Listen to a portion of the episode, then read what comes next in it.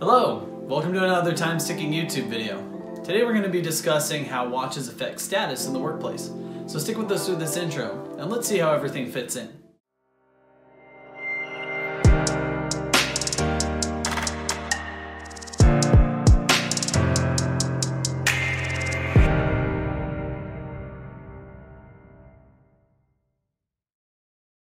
Now, office culture has always featured a certain rule of thumb, or I should say a rule of wrist.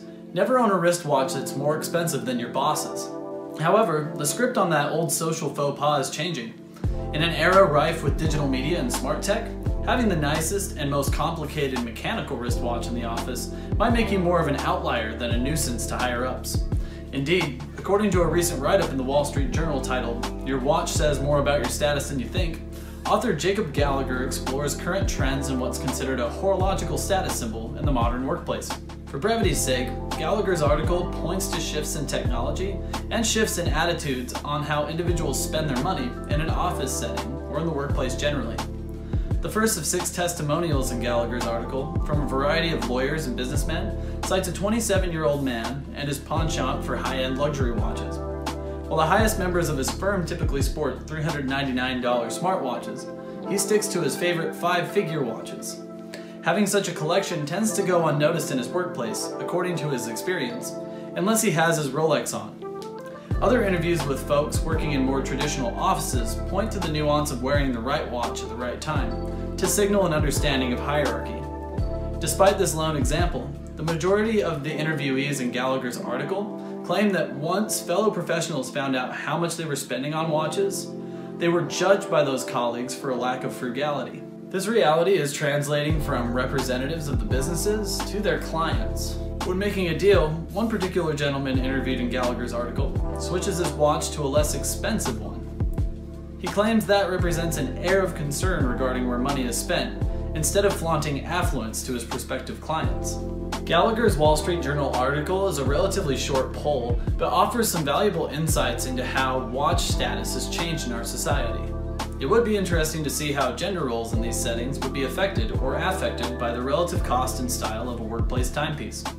After all, women have been controversial to many in male-dominated industries, and any perceived wealth would add another layer to this social strata.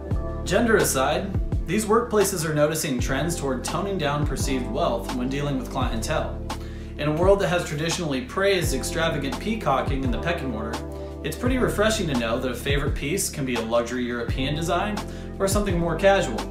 Every watch is fair game for enthusiasts and newbies alike to the horological world, in terms of business, as trends move forward.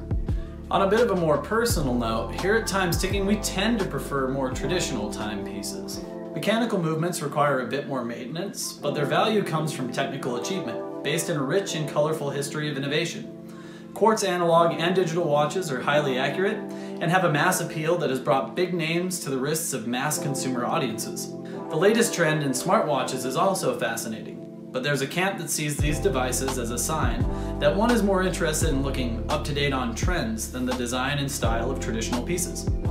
In terms of business, it seems the dark horse way to climb the social ladder is to stick with classic time telling, as long as you don't flaunt it too hard. With gone public companies like Apple, Google, and watchmakers like the Fossil Group throwing their hats into the smartwatch arena with multi-million dollar deals concerning this tech, it's no surprise that many executives and the like are toasting praises to their presence on the market. That said, it seems that many savvy, up-and-coming business people are finding a niche in portraying a more classic look. As watch trends change, it may just be a renaissance in luxury watchmaking regarding the business world. For now, the average worker or consumer tends to prefer quartz movements in the workplace, which will perhaps give them the proverbial last laugh in terms of demand and trends in watches. Hello, and thanks for watching our YouTube video today. If you enjoyed it, please give it a like, and you can find similar videos right here. For more new and interesting content from Times Ticking on our channel, please subscribe at the link here. And for more information about wristwatch repair and watch maintenance generally, you can find us at timesticking.com. Thanks so much and have a great day.